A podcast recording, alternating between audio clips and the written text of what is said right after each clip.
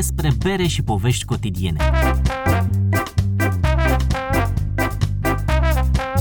Cu gust și savoare. Despre asta vorbim în minutele următoare, ca să nu ne pierdem în fața raftului cu bere.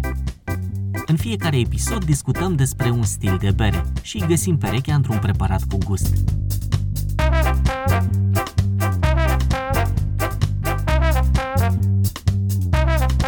Condimentăm puțin cu experiențe personale și, să nu o mai lungim, deschidem o bere. Astăzi, Berly Wine. Încă puțin, câteva zile și vine doza a doua, rapelul, un motiv nu mai bun să sperăm la o revenire cât mai rapidă în baruri și restaurante. Nu pot să spun decât că dorul de draft e mare și se mai potolește cu gândul că în curând preocuparea noastră principală va fi drojdia din paharul proaspăt umplut și nu drojdia la plic.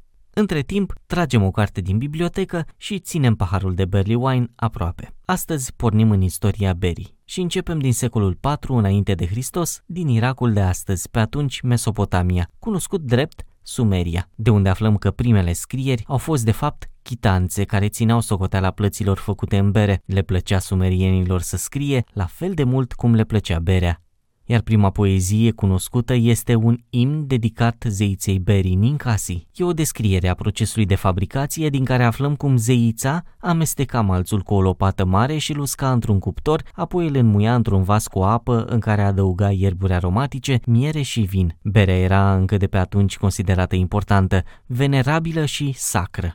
Iar pentru a ne bucura de ea în acele vremuri, căutam o cârciumă, ne așezam la masă, pregăteam câteva boabe de orz să avem cu ce o plăti și o primeam într-un borcan numit amam, împreună cu două paie. Vrem nu vrem, trebuie să ne amintim că berea așa cum o știm astăzi nu era la fel la începuturi. Atunci era un terci de orz cu multe ingrediente solide în ea, astfel că aveam nevoie să ajungem în partea de jos pentru lichidul dulce, iar apoi să o savurăm.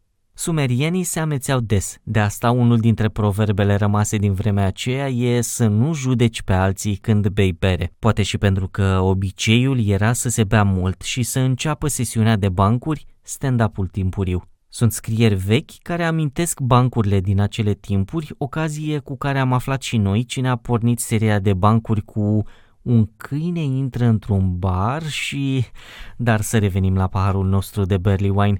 Dacă tot am vorbit de sumerieni și berea lor asemănătoare unui terci din orz, aflăm că Berry Berry Wine mai spun unii vin de orz, datorită tăriei și asemănării cu vinul. Descoperim însă o bere complexă, deosebită, de un rubiniu apetisant care trădează tăria de 8-12% din momentul în care este plimbată în pahar. Trebuie doar să fiți atenți la modul în care berea se prelinge pe peretele acestuia, iar apoi să vă aprofundați în gustul dulce și complex de malți, caramel, nuci, zahăr ars urmat de o amăreală discretă de hamei. Nu vom avea o carbonatare pronunțată, în schimb ne vom bucura de căldura alcoolului, iar dacă o lăsăm la învechit, amăreala va mai dispărea, iar aromele vor evolua.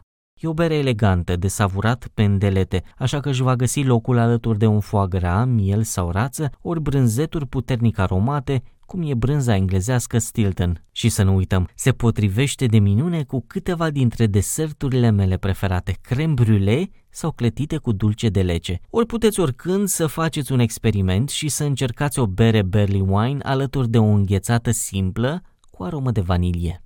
Și pentru că 12 este un număr norocos, încheiem aici primul sezon din Povești cu Gust.